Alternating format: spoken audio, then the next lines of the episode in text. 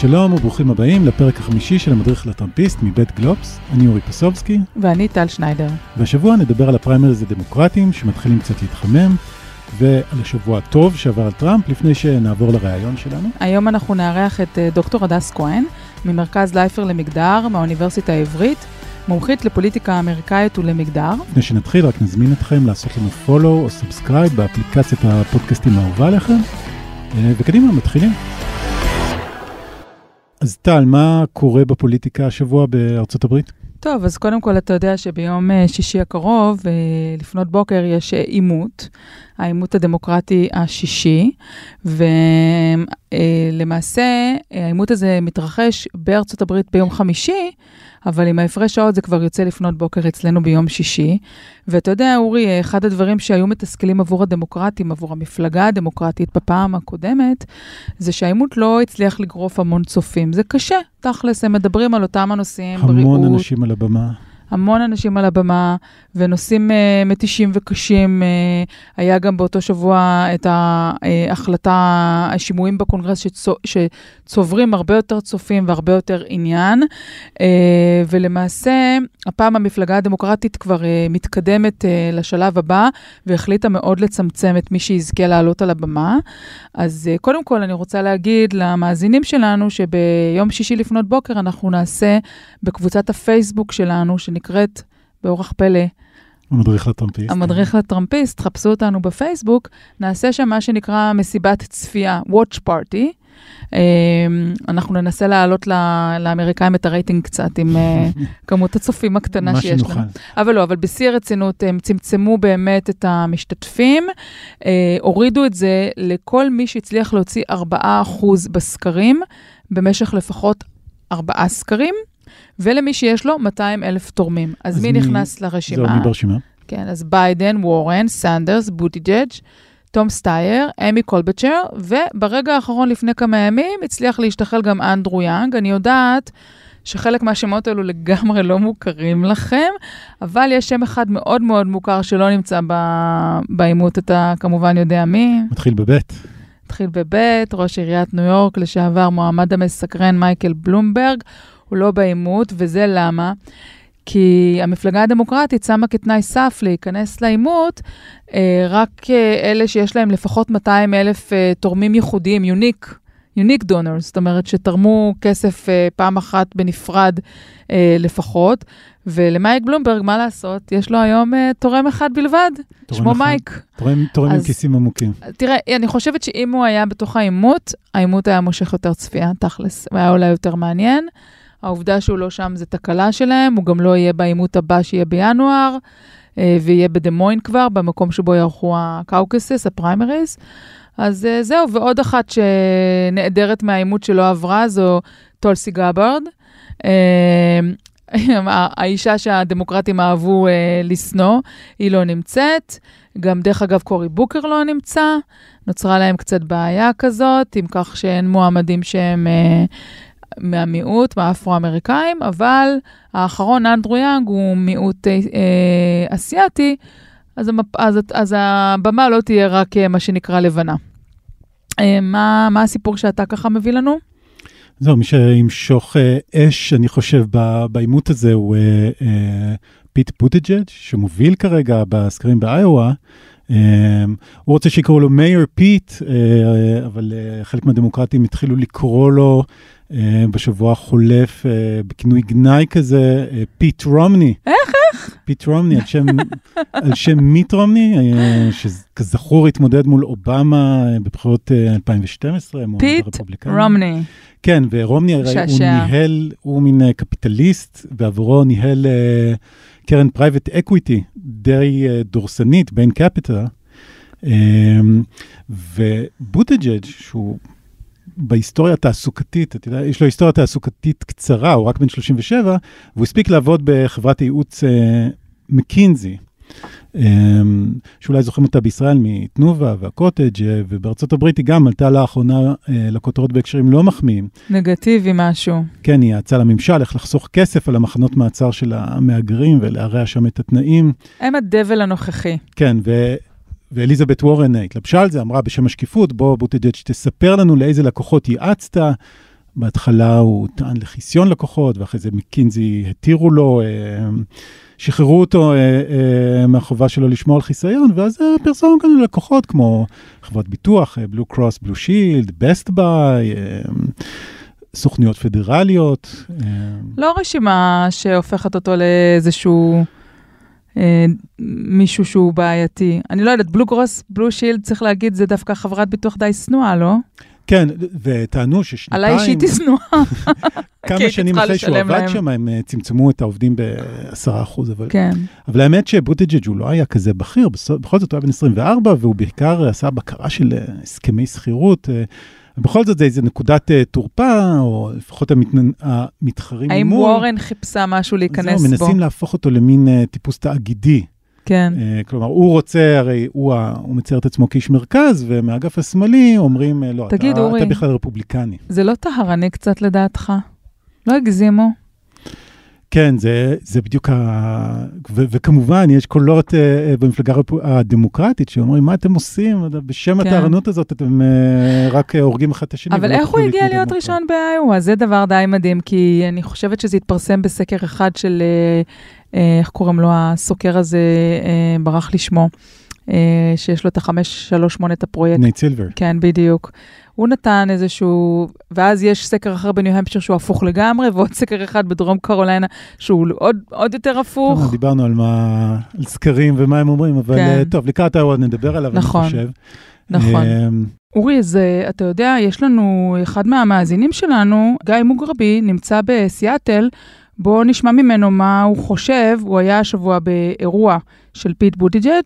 אז uh, גיא, uh, תספר לנו איך אתה התרשמת מהאיש, אתה נכחת שם, מה ההתרשמות הישירה שלך מללכת לאירוע של uh, פיט uh, בוטיג'אג' בסיאטל? בן אדם מאוד מאוד רהוט ואינטליגנט ומאוד מאוד לוגי. Uh, הוא לא דיבר בכלל על המועמדים הדמוקרטיים האחרים. כל מה שהוא עשה במשך 45 דקות זה לפרק לגורמים את הטענות uh, והמסרים של טראמפ. לדוגמה, אמריקה פרסט, הוביל את אמריקה לבידוד אה, עולמי ובעצם לניכור מבנות ברית. הוא בתור נשיא הצטרף אה, בחזרה להסכם פריז ויוביל את המאבק בהתחממות הגלובלית. דוגמה נוספת, אה, טראמפ כל הזמן מטיח באנשים שהם אוהבים את המדינה יותר או פחות. הוא הסביר שמדינה מורכבת מאנשים ואי אפשר באמת לאהוב את המדינה אם אתה שונא או מתקיף חצי מהתושבים שלה. בקיצור, בן אדם מאוד מאוד חריף ואינטליגנט, והיה תענוג לראות אותו. וגיא, אה, תגיד לי, אני ראיתי שאתה כתבת בקבוצה שלנו בפייסבוק שבוטיג'אג' מאוד מרשים, מאוד חד, אבל היה לך תחושה שהקהל שמגיע לאירועים שלו הוא לא מגוון, מדובר בקבוצה מסוימת, אה, בעיקר לבנים בגילאים מסוימים, ויצאת משם בתחושה שהוא לא יהיה המועמד הדמוקרטי בסוף. אכן כן, אה, אבל לא הייתי אומר שהוא לא סחף את הקהל, אלא שלא היה חשמל באוויר. אמ, הקהל שלו היה מאוד מאוד הומוגני, אנשים בני 50 פלוס, בעיקר נשים. אה, לא ראיתי שחורים, לא ראיתי היספנים, לא ראיתי אה, אסיאתים יותר מדי, ובהחלט אה, מעט מאוד צעירים. אני חושב שהוא צריך לטבל את המשנה הלוגית שלו בקצת יותר הומור, בקצת יותר סיפורים אישיים של אנשים שהוא פוגש, כדי לסחוף קהל יותר מגוון. בלי זה הוא לא יזכה במועמדות הדמוקרטית. אולי מילה לשבוע של טראמפ. תגיד, נו. אמרת שהיה לו שבוע מעולה, אני רוצה לדעת למה. כן, זהו, את יודעת, הדמוקרטים מתעסקים במלחמות הדמוקרטיים ובאימפיצ'מנט, שבסופו של דבר כנראה יסתכם, יסתיים בזה שלא ידיחו את טראמפ, וטראמפ יכול לטעון, אני עוסק בינתיים בענייני המדינה, שזה הפסקת אש בהסכם שכר מול סין, והוא פתאום נהיה המבוגר האחראי, והאמת שזה יכולה להיות אה, אסטרטגיה לא רעה מבחינתו. אה, אתה מציע לו לעשות קמפיין כמו של נתניהו, מנהיג אחראי ושקול. ליגה אחרת, כן. ליגה אחרת. טוב, נעביר מכאן, מהפודקאסט שלנו, את המסר למאזיננו באמריקה, אלו שמקשיבים. יופי. נעבור הלאה? טוב, אז אנחנו עכשיו נעבור לראיון עם דוקטור הדס כהן ממרכז לייפר למגדר, האוניברסיטה העברית, והדס את מומחית לפוליטיקה אמריקאית ולמגדר. אז קודם כל, אה, כמסורת שהתפתחה לנו כאן בפודקאסט, נשמח לשמוע ממך קצת על עצמך, איך הגעת לעסוק דווקא בארצות הברית, במגדר, באמריקה. אוקיי, okay, היי, אז תודה רבה על ההזמנה. אמ, אני עורכת דין בעברי, ומשם המשכתי לעשות דוקטורט מדעי המדינה בארצות הברית, שבו בין השאר התמחיתי בפוליטיקה האמריקאית, ובמיוחד בהקשרים של מגדר ופוליטיקת זהויות. הכוונה היא לגזע, מוצא אתני. וחזרתי לארץ, ממש כאשר התחילו הבחירות, כל הקמפיין לקראת הבחירות אה, לנשיאות, לנשיאות בארצות הברית. של ו... 16? של 16, כן. ומה שקרה כתוצאה מזה, חיפשו אנשים שיוכלו לדבר ולפרשן את כל מה שקורה שם, את ברק אובמה, הנשיא השחור, שכבר לא יהיה נשיא לעוד הרבה זמן, את הילרי קלינטון, האישה, מול, האישה הלבנה, מול טראמפ, הגבר הלבן. ומשם התחלתי לדבר על זה ולהתעסק עם זה חי. את כל העדשה התיאורטית שלמדתי בדוקטורט והתעסקתי בה בדוקטורט, עכשיו ניתחתי איתה, את מה שקורה בארצות הברית. אז uh, באמת, אם את uh, הסתכלת על הקמפיין של 2016, וגם אנחנו כמובן עקבנו אחריו uh, באופן הדוק, אנחנו נמצאים uh, ארבע שנים אחרי. הסיפור המגדרי הנשי הוא, הוא לא בצמרת של הכותרות. למען האמת, גם בקמפיין שלה היה איזושהי בעיה. של הילרי אה, קלינטון. כן, האם להפוך את זה לנושא עיקרי, לא להפוך את זה, האם זה סוחף בוחרים, האם זה מפחיד, קצת חרב מתהפכת, אני קוראת לזה. ואני חושבת שהם מסתכלים עכשיו על המועמדות אה, בפריימריז של המפלגה הדמוקרטית, ויש לא מעט. ואני תחת הרושם שפתאום ארבע שנים אחרי הילרי קלינטון, כולם מקבלים בטבעיות את זה שעומדות על הבמה שלוש או ארבע נשים. בכל זמן נתון, וזה כבר לא אישו פתאום. אין ספק שהמרוץ של הילרי קלינטון לנשיאות מאוד נרמל את העובדה, את האפשרות שיכולה להיות נשיאה אמריקאית, אבל אני חושבת שאי אפשר להתעלם מזה שעדיין קשה מאוד לדמיין בארצות הברית שתהיה נשיאה. נראה שיש שם איזשהו קיר זכוכית, תקרת זכוכית בלתי עבירה, שכמה שיש לנו מדינות כמו גרמניה, כמו אנגליה, ישראל, מקומות שבהם זה לא היה נראה כמו איזה מהלך כל כך רדיקלי, שם זה עדיין נתפס כ... הנה, נבחר לנו נשיא שחור, אבל אישה לא נבחרה, כלומר גזע, שהוא כל כך, נושא כל כך טעון בארצות הברית, הצליחו להתגבר עליו, אבל מגדר לא נראה שעבר. זה משהו שקשור לתרבות האמריקאית? זה... איזה מאפיינים ייחודים של ארה"ב? זה, אני, זה, באמת, זה באמת שאלה מאוד טובה למה. האם זה מקרי? האם זה מכיוון שלא הייתה אה, גרסה אמריקאית נשית של ברק אובמה? מישהי שעברה, שלא היה נגדה כל כך הרבה כמו שהיה נגד, כנגד הילרי קלינטון, עם הרקע שלה והחיבור שלה עם התאגידים, ה, אה, זה שהיא הייתה אה, עדיין בת זוגתו של ביל קלינטון, נשיא שהוא היה קצת שנוי במחלוקת במובנים מסוימים, אבל נראה שבאמת אין, קשה מאוד לעשות. או שהיא אישה שצמחה מרקע פוליטי שצמוד לבעלה. נכון. ולא מייד בצורך העניין הזה, שהיא כמו אובמה שהגיעה משום מקום בעצם. נכון. ובעצם לא היה כמעט... וזה פוגע כן. בתוך הטיעון הפמיניסטי במידה מסוימת. נכון, ואחד הדברים המעניינים לגבי הילרי קלינטון, זה שהרבה נשים באו ואמרו, תראו איך היא קיבלה את זה ש... ביל קלינטון בגד בה ככה והמשיכה לעמוד לצידו. יש כאן האשמת קורבן, אם אפשר לקרוא לה קורבן, אבל האשמת האישה שהולבנו פניה ברבים, ממש מה, מה ציפו ממנה לעשות, מה רצו שהיא תעשה, שהיא עדיין הצליחו להוציא אותה בצורה מאוד לא טובה מכל הסיפור הזה, mm-hmm. למרות שלא היא זו שהלכה ובגדה, אלא הוא עשה זאת. אז אני חושבת שלגבי השאלה שלך, של למה אין אה, אישה, או מה עוצר בעד אישה, אנחנו רואים פה איזושהי... איזשהו אה, דרך שבה נעשה ספין ל, ל, כנגד מועמדת שהיא לא הייתה קשורה למעשיה של בעלה באופן ישיר, אבל היא עדיין הוחזקה כאשמה במעשים שלו. תגידי, את חושבת שכשהן עומדות על הבמה שתיים או שלוש נשים בעימות, או בסיטואציות אחרות של המפלגה, להבדיל מהסיטואציה שהילרי קלינטון חוותה בכל חייה הפוליטיים, שזה להיות איש, או נשים אחרות שאנחנו מכירים, להיות אחת מתוך קבוצה. Mm-hmm. Uh, הנה פה אנחנו, או סיטואציה שאתה שרה פיילין למשל, שאתה אחת מ, מתוך קבוצה, הנה פה אנחנו נמצאים בסיטואציה שיש לך פתאום קבוצה של נשים, ואז בעצם uh, את מכירה בטח את הניסיון אה, ההיסטורי הפמיניסטי שטוען שצריך להיות מסה מסוימת בשביל שהיחס של הצופים, של הבוחרים, ישתנה. במובן הזה שכבר לא מסתכלים על האישה ואומרים, עכשיו את צריכה לייצג את כל העולם הנשי, אלא אומרים, אוקיי, יש לי כמה נשים לבחור מביניהם, mm-hmm. ומתייחסים לכל אחת כבר בנפרד עם תכונות אופי משל עצמה. וורן, שונה מקמלה האריס, שונה מטולסי גברד כמובן, כן. מאמי קולבצ'ר, כל אחת כבר איזשהו נכון. מקבלת... אה... נכון, בהחלט, וזה עכשיו באמת היה מעניין להסתכל על הדרך שבה מתייחסים, ל... והציפיות שיש מאליזבת וורן, לעומת הציפיות שיש מקמלה האריס, או שהיו לפני שהיא פרשה מהמרוץ. קמלה האריס היא אישה שחורה, מבריקה, הצליחה מאוד, הייתה אה, תובעת במדינת קליפורניה, הייתה סנטורית, עדיין סנטורית במדינת קליפורניה, ועם זאת, כלומר, לא עם זאת, סליחה, היא... אה, נשים, כאשר נשים שמגיעות מאוכלוסיות מיעוט בעצם נבחרות, הסטטיסטיקה והמחקרים מראים שהן דואגות גם לנשים וגם לקבוצות המיעוט. בעוד שנשים שמגיעות מהקבוצה הגדולה ההגמונית, למשל אליזבת וורן, שהיא אישה לבנה, אליטה, מרצה למשפטים באוניברסיטת הרווארד, אין כמעט בעולם האקדמי לאן להגיע אחרי זה, היא, אה, באמת זה יהיה מאוד יוצא דופן אם היא תדאג גם לאוכלוסייה השחורה או הלטינית, מכיוון שהיא לבנה. אז בהחלט אנחנו עכשיו רואים שברגע שאיזשהו סוג של, של מחסום מגדרי נפרץ, פתאום אנחנו מתחילים להתפלג לעוד תתי קבוצות ושל זהויות שונות. אוקיי. Okay.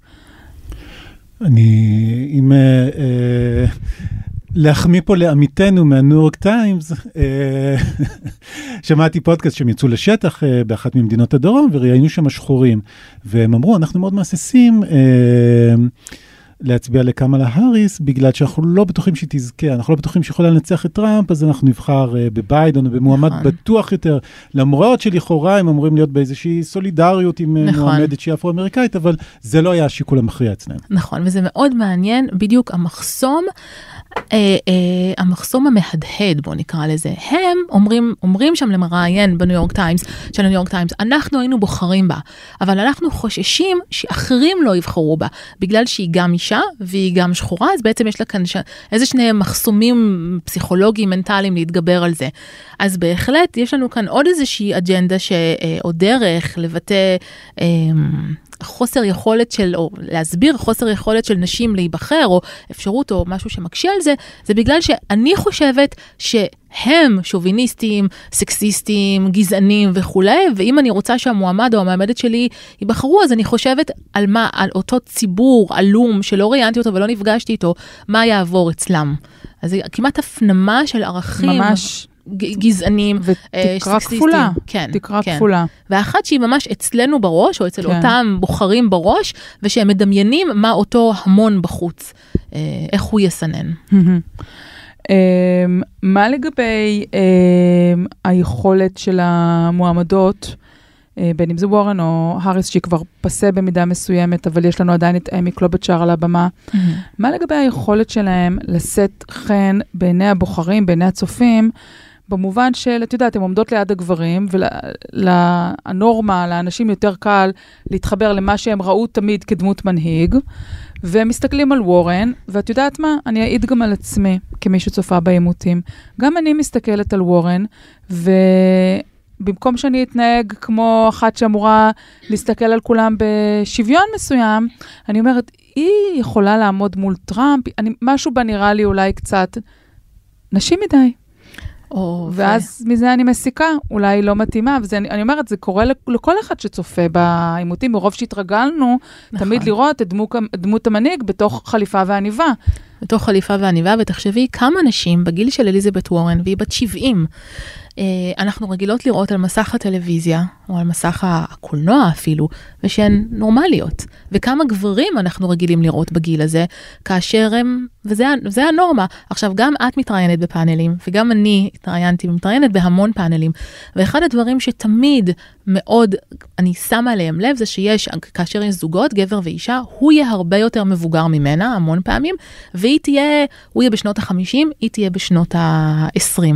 אז עכשיו, כלומר, העין שלנו מוכשרת לראות, כאשר אנחנו רואים נשים בטלוויזיה, אנחנו רואים נשים בגיל מסוים, אז כאשר מישהי כל כך יותר מבוגרת, וזה עוד יותר בלט אצל הילרי קלינטון, מכיוון שהגיל ניכר עליה יותר מאשר על אליזבת וורן, זה צורם לנו מאוד בעין. אז אנחנו ממש צריכים לעשות איזושהי עבודה על עצמנו, ועל להגיד, רק רגע, צריך לעשות כן. רוורס בהטיות שלנו כלפי מה שאנחנו רואים. אבל את חושבת שהיא צריכה להעמיד את עצמה אחרת, היא צריכה להתלבש אחרת, היא צריכה אולי אה, ל- ל- את הקול שלה, אני מדברת כרגע על הסממנים החזותיים, mm-hmm. היא צריכה אולי להעלות את הקול שלה לטונים אחרים קצת, אז אני בטוחה... כדי לזכות בליבותיהם של אותם האנשים שרגילים כל כך לראות גברים.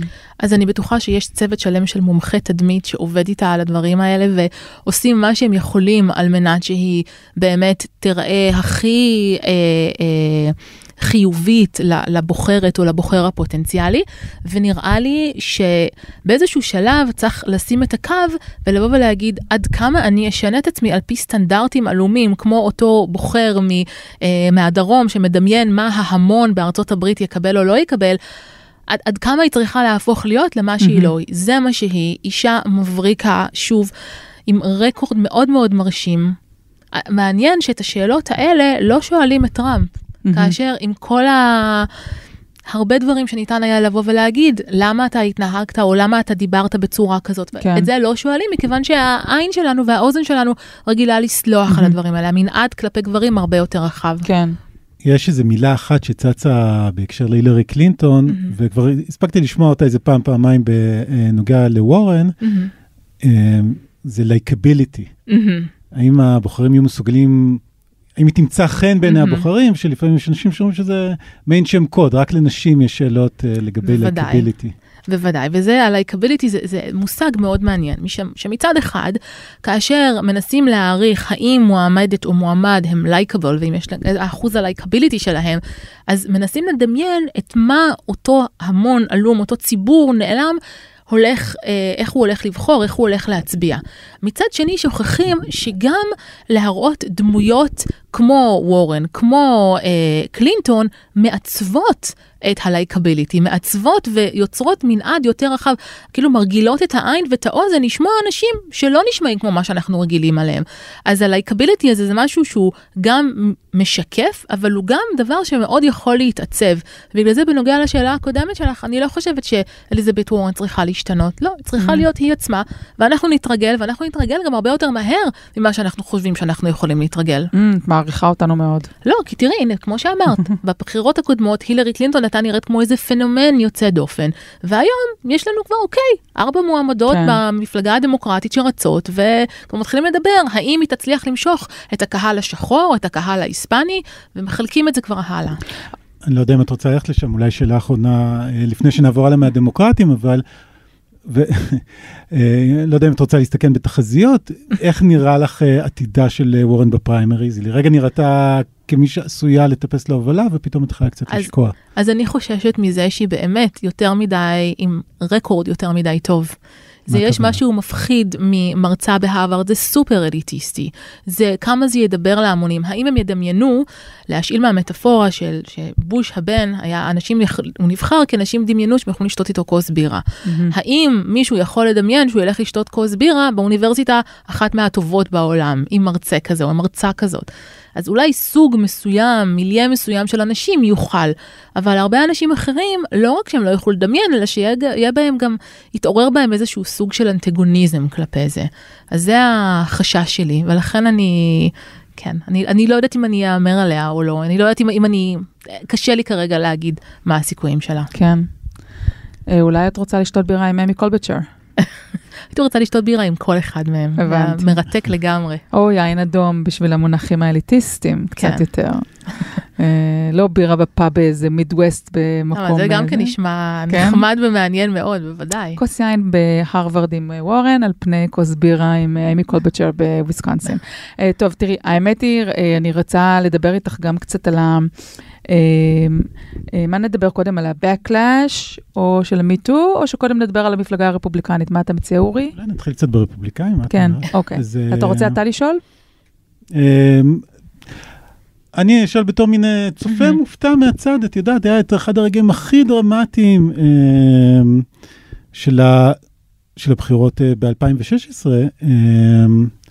שיש את הקלטת של אקסס הוליווד, שפתאום. שומעים את טראמפ בקולו, בעצם מודה בתקיפה מינית. אה, כן, ומודה שהוא יכול לעשות את זה. והוא יכול לעשות את זה כי הוא כוכב. זה, כן. אז אומנם צריך אה, לשים כזה כוכבית ולהגיד שתוך כמה שעות מרגע שזה יוצא, הרוסים פותחים במסע, מתחילים אה, לטפטף את האימיילים, ויש איזה מבצע תעמולה רוסי, אבל נשים את הרוסים בצד שנייה. בוא נתרכז טראמפ- רגע רק ב... בוא, אז נ, נ, נ, נגיד ננטרל את הגורם הזה שגם הוא התחרה על דעת הקהל, אבל. עדיין, טראמפ מודה בדברים uh, מזעזעים, ו... נכון. ומצביעים ומצביעות לו. נכון. אז בואו דבר ראשון נדבר לגבי גברים. אני חושבת שאנחנו נמצאים בעולם שבו הנורמות המגדריות משתנות. תסתכלו מה קרה עם מיטו. היום הרבה אנשים, הרבה גברים חוששים להתחיל עם מישהי מכיוון שהם באמת לא תמיד יודעים לבוא ולחוש מתי זה יותר מדי, מתי היא אומרת כן, או מתי הם לא מפרשים בכלל שהיא אומרת לא. אז טראמפ במובן הזה מייצג את ה-last bastion, איך, איך אני אתרגם את זה לעברית? המעוז האחרון. המעוז האחרון של הגבר הלבן, איזה גבריות לא מעורערת, איזה חלום, נוסטלגיה לאמריקה של זה פעם. פרפורי גסיסה לדעתך של המעוז האחרון של השליטה הגברית? הלוואי. הלוואי לא לגמרי. אבל, אבל אני חושבת שהוא הוא מייצג איזשהו, איזושהי אמת כזאת שבה לגברים היה את התפקיד שלהם, לנשים היה את התפקיד שלהם. לא היה כל מיני שטויות כאלה של סדר חדש וחוקים חדשים שהיה צריך להתחייב, אה, להתייחס אליהם ולחשוש מהם. אז במובן הזה, בגלל זה הוא זוכה להמון תמיכה מקבוצות מסוימות ב, של, של גברים, לבנים, במיוחד מגיל מסוים והלאה, גיל יותר מבוגר. לגבי נשים, אני חושבת שזה מרתק. מעל 50% מהנשים הלבנות שהצביעו, גם בבחירות לנשיאות וגם בבחירות של אמצע הקדנציה, הצביעו עבור טראמפ ואחר כך עבור הרפובליקנים. ועולה השאלה למה? למה שהן כביכול תצבענה נגד האינטרסים שלהן? אה, אז אם נתחיל בטראמפ עצמו, לא, הוא בא בעצמו ואמר, אני, אני, לא רק אני יכול לתפוס כל אישה באיבר מינה, אלא גם כ-20 נשים באו והאשימו אותו בהטרדה מינית. כן. עכשיו, אין אישה, אני חושבת, או בוא נגיד הרוב הכמעט מוחלט של נשים חוו, חוו על בשרן מה זה הטרדה מינית וכמה זה לא נעים. אז באמת, למה, למה לבחור? האם זה נובע מסיבות של דת? הן מרגישות שהוא ייצג אג'נדה דתית? האם הן מרגישות שהסדר החברתי החדש הזה מערער על ערכי המשפחה, והוא מייצג ערכים, סט ערכים יותר ישן ושמרני ו- ובטוח מבחינתן, של אה, אה, משפחה הטרונורמטיבית, כלומר, אימא, אבא, ילדים, לא כל השטויות האלה של זוגות חד-מיניים, שטויות במרכאות, כן? כמובן, של זוגות חד-מיניים. הוא לא... הוא לא מייצג את הדברים האלה. ברור. אז, אז במובן הזה, זה גם כן עוד איזושהי סיבה, וגם מכיוון שאני חושבת אה, שלא צריך להניח שכל אישה הלכה לקורסים למגדר והיא מבינה את ההטיות שלה, וגם לה עצמה בדיוק טל, כמו שאת אמרת, שכשאת מסתכלת על אליזבת וורן, משהו מפריע לך, ואיך שהיא נראית, מדברת, אז גם להן, כמו שלך מפריע את זה, כנראה שהוא בא מאוד טוב. הוא איזשהו... מאוד התחברתי לקמלה האריס, דרך אגב. הייתי באבל ביום שהיא... כן, היא אישה מאוד כריזמטית. ו... היה משהו באופן שבו היא הציגה את עצמה, הסבירה את עצמה, שהיה לדעתי האישית לפחות טיפה יותר נשיאותי, או משהו יותר, דיברנו קודם על הלייקביליטי ועל האלקטביליטי. כריזמטי, מאוד כריזמטית, נוכחות, נכון. כן. אליזבת וורן באמת יש לה את הקול היותר נמוך, רגוע, היא מדברת באופן, אינטונציה מאוד מאוד נשית. נכון. כן. אבל נחזור לנשים הרפובליקניות ולמה הן הצביעו. אז באמת, שוב, יש לנו את זה, אנחנו רואים דברים דומים גם בישראל. הלוא נשים דתיות בישראל מצביעות, נשים חרדיות מצביעות עבור מפלגות כן. שאין בהן ייצוג נשי. למה הן עושות את זה? יש דת, יש איזשהו סדר חברתי אחר, איזשהו עולם הגמוני אה, נורמטיבי שמסדיר להן את, ה, את החשיבה ואת סדרי העדיפויות. ואני חושבת שגם אצל הנשים הרפובליקניות זה ככה. כן. אה, תגידי, אה, השאלה בעצם על המפלגה הרפובליקנית, וזה דבר, דבר שאת ואני חככנו בו קודם אה, לפני שנכנסנו לפודקאסט, זה גם, גם לא רק הבוחרות, אלא באמת הנבחרות. Mm-hmm. אנחנו רואים פערים מאוד מאוד גדולים. נכון. אה, אם את מסתכלת היום על הבמה של המועמדות, זה ברור, אבל בצד כן. הרפובליקני צריך להגיד, אין פריימריז, אז נכון. אין... אבל גם אם היו, גם כמה, אם היו בעבר. כמה היו מגיעות. ואנחנו רואים בח, בחברות בית הנבחרים, שזה כן. הבית התחתון, ובסנאט, בשני הבתים, הנה, בבית הנבחרים, אז בואי תתני לנו את כן. הנתונים וננסה להבין למה זה. אז בבית הנבחרים יש 435 מועמדים, 102 מתוכם נשים. אז לדמוקרטים יש 89 מועמדות נשים, כלומר לא מועמדות, אה, חברות אה, קונגרס. מכהנות. כן, מכהנות נשים. יכול להיות שזה- שמועמדות יהיו יותר, דרך נכון, אגב. נכון, נכון, נכון, מכהנות חברות קונגרס, שזה בעצם 20 אחוז מכלל ה... אמ, חברי הקונגרס, בעוד שאצל הרפובליקנים יש 13. אז יש לנו 89 לעומת 13 נשים מכהנות, וחברות הקונגרס הרפובליקניות מהוות 3 אחוז מכלל ה- ה- חברי אז הקונגרס פערים והתותחנים. אדירים. כן. ובסנאט גם יש פערים גדולים. יש, שם הפערים פחות, זה יותר 25 נשים סך הכל. נכון, 17 סנאט. דמוקרטיות ושמונה רפובליקניות, והכל חשוב לציין מתוך 100. כן. אז האחוזים תואמים את אז זה המספר 8 שלהם. אחוז רפובליקניות, וכמה אמרת? שבעה- שבע- שבע- ש- 17 17 אחוז כן. אה, דמוקרטיות. זה ו- כמעט פחות או יותר פי שתיים, שתיים. בעוד שבקונגרס זה כמעט פי שבע, פחות או יותר. ויש מדינות שיש בהן שתי סנטוריות דמוקרטיות, ולמשל, אני הייתי בסנטה פה לא מזמן וראיינתי מועמדת אה, אה, דמוקרטית, שמתמודדת מול מועמדת דמוקרטית אחרת. זאת אומרת, יש Mhm. מחוזות שכבר יש לך אה, יותר מאישה אחת, נכון, שתי מתמודדות, נכון. שלוש. וג- וגם- ובצד הרפובליקני אנחנו רואות כנשים, מי שרוצה להיות שמרנית, אנחנו רואות שממה. שממה, כן. טוב, למה, איך, איך מסבירים את זה? איך מסבירים את זה? שוב, יש לנו מפלגה שהיא באמת הרבה יותר שמרנית, הרבה יותר פטריארכלית, אה, קידמה לא רק מועמד כמו טראמפ שהפך להיות נשיא, אלא גם כמו קוונו, השופט קוונו, שבעצם הואשם ב- בהטרדה מינית ובוועדה, בסנאט שחקרה אותו, כל חברי הוועדה... משהו שקרה כשהוא היה בן אה, 17 או 18, 17, לפני נכון, המון נכון. המון המון שנים. נכון, אין ספק, אבל אחר כך עלו עוד סיפורים שלא כל כך חקרו אותם, לא, לא, לא עשו לזה את, את החקירה הראויה, וגם, וגם כאשר הוא נחקר בסנאט, לא היה סיכוי שאף אחד מחברי הוועדה הרפובליקנים ישנו בעצם את דעתם. אז יש לנו כאן אה, מפלגה עם סדר יום מאוד שמרני, ואני חושבת שזה מעניין להסתכל על כמות ה... למשל, המפלגה הזאת הביאה מישהי כמו שרה פיילין, שהייתה מועמד מצד שני, סגנית. את רואה באירופה, במדינות מערביות, את תרזה מיי שבאה ממפלגה שמרנית. את אה, נכון. אנגלה מרקל שבאה ממפלגה נוצרית שמרנית אה, יחסית, זאת אומרת, יותר קצת ימין. נכון, ואיכשהו אני מרגישה שאמריקה מאחור בתחום הזה. נכון. אז עכשיו, מחקרים מראים שנשים בארצות הברית נבחרות באותו אחוז כמו גברים, אבל יש פחות נשים שרצות, וזה דרך אגב בשתי המפלגות, כמובן אצל מה הרפובליקנים. הכוונה? נבחרת באותו... זאת אומרת שאם הן תרוצנה, באותו אותו אחוז הבחירה, יש להן סיכוי, Hmm. סיכוי כמעט שווה להיבחר. אבל שני דברים קורים בארצות הברית שמפריעים או פוגמים ב, ב, אה, בזה שתהיינה מועמדות, יותר מועמדות נשים. דבר ראשון, אין מכסות כמו באירופה. אז מהמם. המפלגה לא חייבת שיהיה לה 20 אחוז, 30 אחוז, 40 אחוז של אוקיי. נשים. והדבר השני, הבחירות הרבה יותר תלויות בגיוס כספים. כלומר, מישהי צריכה ללכת ולדרוש כסף מאנשים שהיא מכירה, מאנשים עמידים שהיא מכירה, ואחד הדברים שאנחנו יודעים על נשים, למשל מכל ההשוואות של שכר של נשים לגברים, לנשים מאוד קשה לבוא ולבקש את מה שמגיע להן.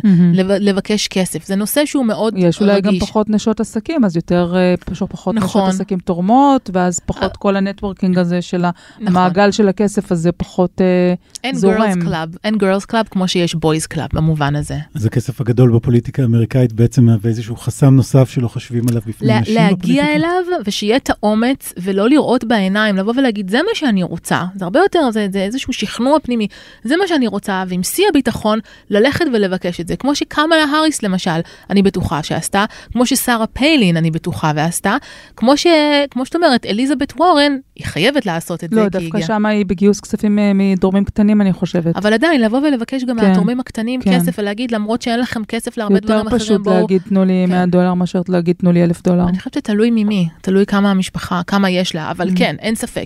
לבוא ולבקש נניח אפילו 500 אלף דולר ולהגיד, כן, שימו את זה עליי, אני אנצח. את יודעת, הזכרת את קוונו, נכון. את השימוע שלו בקונגרס, ו... אה, סליחה, בסנאט, והעלו שם אה, להעיד נגדו את אה, אה, דוקטור קריסטין אה, בלייזי פורד, נכון, נתנה עדות מאוד מרגשת, ו... ולכאורה זה היה איזה מין רגע מעצב כזה. נכון. רק שהוא לא היה מעצב באופן שחשבנו, כי אחרי כל העדות הזאת, הוא כן נבחר לבית המשפט כי העליון. הוועדה שעמדה מולו הייתה כאמור של רפובליקנים, אבל- כן. אבל אם לקחת את זה ככה ולנסות לנטוע את זה באיזה רגע תרבותי יותר. אה, רחב, זה מתרחש בקונטקסט של מיטו. אמ, שפתאום הגיע לשימועים של בית המשפט העליון, ותהיתי אם, איפה את ממקמת את הקמפיין הנוכחי, את הרגע הפוליטי הזה ביחס למיטו? האם אנחנו בהמשך של הרגע הזה, בשלב ה-Backlash, אמ, איך הדברים מתחברים? אוקיי, אז אני ברשותכם אחזור עוד שנייה אחורה ואני אגיד שהבחירות של טראמפ בעצם אפשרו או, או בעצם הזינו את זה שתנועת הגל הנוכחי של תנועת המיטו אה, יתפרץ ויתחיל. כזה נשיא נבחר, זה היה רגע של שוק ופאניקה, אה, ואצל נשים ליברליות, ואז התחילו לדבר על דברים שלא דיברו, אמרו, אוקיי, הכללים נפרצו, ועכשיו נדבר על דברים אחרים. עכשיו, כזה שינוי של סדרי עולם ושל סדרים, סדרי אה, כוח, לא קורה תוך יום וגם לא תוך יומיים. למשל, הזכרת את קוונו. קוונו הוא מועמד שלבית, היה, ינס, היום הוא אה, שופט בבית המשפט העליון, אבל הוא היה מועמד שהכשירו אותו הרבה מאוד שנים. כלומר, אם הוא לא היה עובר ולא היה נבחר, לא היה עובר את הוועדה הזאת ולא היה נבחר, היו הרבה מאוד גורמים עם הרבה מאוד כוח וכסף, שזה לא היה מסתדר להם, הם לא היו מסכימים לזה, ולכן לא היה סיכוי כמעט שהוא לא ייבחר, באמת, אלא אם כן היו מצליחים להראות אותו עם איזשהו אה, אה, צילום או, או אבל את איזשהו לא קו אדום. חושבת שהדמוקרטים יצרו לעצמם נזק עם הקמפיין הזה? לא, אני לא חושבת שהם יצרו אה, נזק. לא, לא, לא. backlash במובן זה ש... את יודעת, זה הזיז, זה הזיז את המטוטלת אחורה ב, בהתנגדות המאוד חזקה. אני, אני, אני אסביר שנייה את עצמי למה. ההליכה למשהו שקרה לפני 40 שנה. להעלות סיפור של גיל 18 ולעשות קמפיין שלם. הם עשו קמפיין סביב זה, הדמוקרטים. זה לא נשאר רק ברמה של אותה אה, דוקטור שהגיעה לדבר, אלא המפלגה הדמוקרטית התגייסה, והייתה תחושה שזה מייצר להם פשוט נזק אה, פוליטי. ואני חושבת שהם גם למדו את הלקח מזה, ולכן, וזו שאלה שניסינו קודם להתלבט עליה, האם בקמפיין 2020 את תראי עוד פעם את כל הטענות נגד טראמפ על, המיני, על הפגיעה בנשים וכל זה, ובתחושת בטן שלי, הדמוקרטים לא ילכו לשם. אז אני חושבת שלגבי העתיד, אני לא יודעת. זה באמת ברור. שאלה טובה, האם, לא, אבל אני אומרת, זו באמת שאלה טובה האם ילכו על הקו הזה או לא. אה, אני חושבת שמה שכל הסיפור הזה של מיטו עשה, ובהקשר הזה גם קוונו, זה הרחיב את המנעד של השיח, על מה מותר לדבר, מה, אלה, איזה דברים צריך להתבייש בהם ואיזה לא. ואני חושבת שאולי מבחינת הטקטיקה הדמוקרטית באותו רגע זה כן, אכן, אולי הם נראו קצת לא הכי רציניים כשהם הביאו את, ה, את הסיפור הזה, אבל אני חושבת שמבחינת נשים, עצם זה, אז הנה, עכשיו היה בכותרות כזה סיפור. מעניין. ומישהי אמרה, זה קרה לי לפני 40 שנה, והקשיבו לה, ועדה שלמה בסנאט, אף אחד לא לעג לה, אף אחד לא צחק לה, הם לא העיזו. הם מעניין שמעו, מאוד. הם שמעו את כל, ה, את כל הדעה שלה, את כל הרגש, וקיבלו את זה, ואמרו, אנחנו בטוחים שדבר כזה קרה לה, רק זה לא הוא. כלומר, הייתה כאן, במקום שתהיה הגחכה שלה, היה כאן המון כבוד כלפיה, אבל, והסתה מאוד מכובדת מהמועמד שלהם, שהם רצו להעביר אותו. מהמם. אז כן. אז יודעת מה, אולי ככה לסיכום, אני, אני אבקש ממך לאפיין את הרגע הנוכחי, כי מצד אחד את אומרת, אה, יש את אותה תקרת זכוכית, אנחנו רואים שכאילו, המועמדות נושרות בזו אחר זו, ואת סקפטית Mm. לגבי האם אה, מישהי עכשיו תזכה במועמדות הדמוקרטית, אבל מצד שני, אני שומע ממה שאת אומרת שדברים משתנים.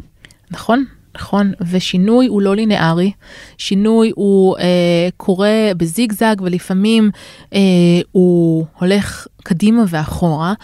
ואני חושבת שגם השינוי מאוד תלוי אם אנחנו רוצים אישה שתיכנס, אה, אה, שתיבחר, אה, אישה, אה, צריך שהיא תהיה, אם היא תבוא מהכיוון הדמוקרטי, סוג של אובמה. אני תוהה מה היה קורה לו מישל אובמה הייתה רצה. האם היה לא, היא דמות מאוד אהובה. אה, היא הצליחה, היא מאוד, מבחינת אנחנו חוזרים הלייקביליטי שלה, לבעיית הזוגיות של קלינטון, אה, הילרי וביל. אבל אני הוא אישית לא, לא מאמינה, אני מאמינה שנשים צריכות להצליח אה, עם כוחות עצמן. היא הצליחה עם כוחות ושיש להן. משקולת אם הן הולכות על זה באמצעות הבן זוג, עם כל הכבוד. עד כמה אז- שהערכתי את הילרי קלינטון, זה משקולת שסח- שהיא סחבה איתה היסטורית שהיא לא יכלה להתנתק ממנה. אז לא המשקולת של ביל על קלינטון. אף שהיא הצליחה בזכות עצמה ועשתה נכון, המון דברים נכון, וכולי נכון. וכולי. אבל לא המשקולת של ביל קלינטון כמשקולת המשקולת של ברק אובמה, אני חושבת שיש הבדל מאוד גדול, אבל עדיין, אז בוא נגיד, לא מישל אובמה, אבל מישהי עם אותה כריזמה, mm-hmm. עם אותה יכולת להתחבר ולהיות גם מה שדיברת קודם, אמרת, עם היכולת לתפוס נפח בצורה שהיא מזכירה לנו, לא כריזמה גברית, אבל כריזמה מאוד חזקה, אה, ובו זמנית להפגין אמפתיה ולהתחבר למגוונים שלמים של אוכלוסיות. מעניין מאוד. לו הייתה מועמדת כזאתי, אני בטוחה שהיא הייתה, היינו מדברים היום על סיכויים מאוד גבוהים שלה להיבחר. טוב, אז uh, אני חושבת שאנחנו נסיים כאן. המון המון תודה לך, בשמחה. דברים מאוד מעניינים. תודה. ונעקוב ביחד, uh, תקומי איתי בלילה ביום אני חמישי. אני אהיה שם, אני אהיה שם ואני אראה. אה, תהיי בארצות כן, הברית, תצפי בזה כן, בשידור בלייב, חי. כן, לחלוטין. כן, זה משודר, אני חושבת שזה משודר מקליפורניה, הם משדרים את זה בקליפורניה ב-6 בערב, mm-hmm. ובמנהטן, בחוף המזרחי, ב-9 בערב. אוקיי. אצלנו זה יוצא 4 בבוקר, אז אני מזכירה למאזינים. מאזינים, אם בא לכם, אנחנו עושים Watch Party, אה, מסיבת צפייה בפייסבוק בקבוצה המדריך לטראמפיסט. דוקטור דס כהן, תודה רבה. בשמחה, תודה. אורי, נעבור לחלק הכיפי? כן. מה, מה הבאת לנו כממתק?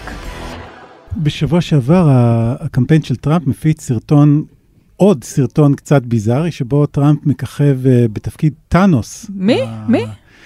למי שלא מכיר, אה, למי שאחרי 20, 20 ומשהו סרטי מרוויל לא מכיר, טאנוס הוא הרשע האולטימטיבי מסרטי הנוקמים. אה, טיטן, אה, שבסרטים נוקש באצבעות שלו, מה שנקרא The Snap, ובסרטון של הקמפיין של טראמפ, טראמפ, טאנוס מקיש באצבעות שלו, וננסי פלוסי, וואי, יש לי הרבה להשלים. וכל מנהיגי הדמוקרטים הופכים לאבק ונעלמים. אז אני חייבת להגיד שאני צריכה להתחבר לעסק הזה, כן, כי כן, אבל, כנראה uh, שאני לא מאופסת. אבל uh, תשמעי, זה, זה בכלל משונה, כי זה מדובר ברשע הקומיקס האולטימטיבי, דמות שרוצה למחוק חצי מאוכלוסיית היקום, ודור שלם של צופים באמריקה גדל על סרטים שבהם הנוקמים וקפטן אמריקה נלחמים נגד טאנוס, ואם זה לא מספיק, הוא גם הפסיד בסוף הסרטים האלה, אז uh, לא ברור. הנה קטע מהסרטון בכל מקרה.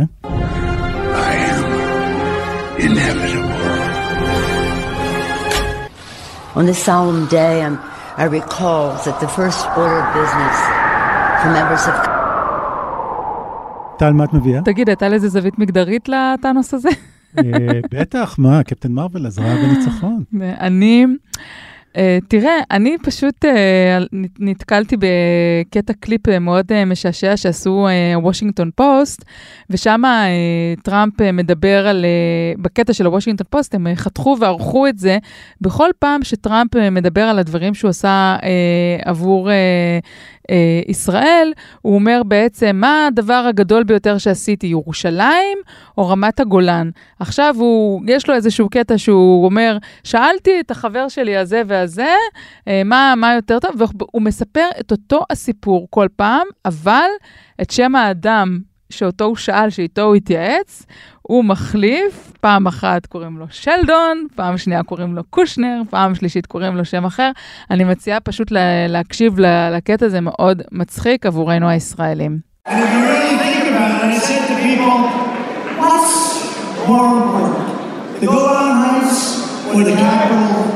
Of Jerusalem by moving our embassy there. He said, neither, sir, what you've done in Iran is more important than both of. I said, I guess you're right. I said to Sheldon, what do you think was bigger? Israel and the embassy going in and it became Jerusalem, the capital of Israel, or the Golan Heights? He said, neither. He said, the biggest thing you did for Israel was breaking up and terminating the horrible, one sided, catastrophic deal that was made by President Obama. I said, Bob Kraft, which is bigger? Which is more important to the Jewish people? He said, Neither.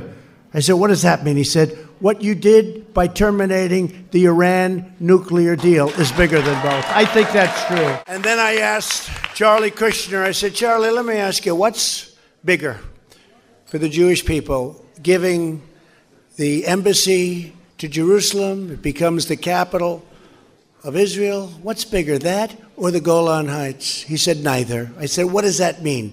He said, The biggest thing of all is what you did by ending the Iran nuclear catastrophe. I think that's true. I think that's true. אז זה היה הקטע מהוושינגטון פוסט, אתם יכולים למצוא את זה בטוויטר שלהם.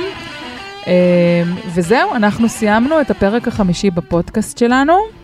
כן, עד כאן המדריך לטרמפיסט. מוזמנים לעקוב אחרינו באפליקציית הפודקאסטים האהובה לכם, ונשמח אם תדרגו אותנו גבוה ב Apple Podcast. וכמובן, אני מציעה לכם להצטרף לקבוצה שלנו, המדריך לטראמפיסט.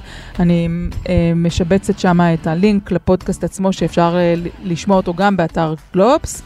אה, אז זהו, תודה לרון טוביה, עורך אה, הפודקאסטים. אני אורי פסובסקי, אני טל שניידר, ניפגש ניפגש. בשבוע הבא. ביי. ביי.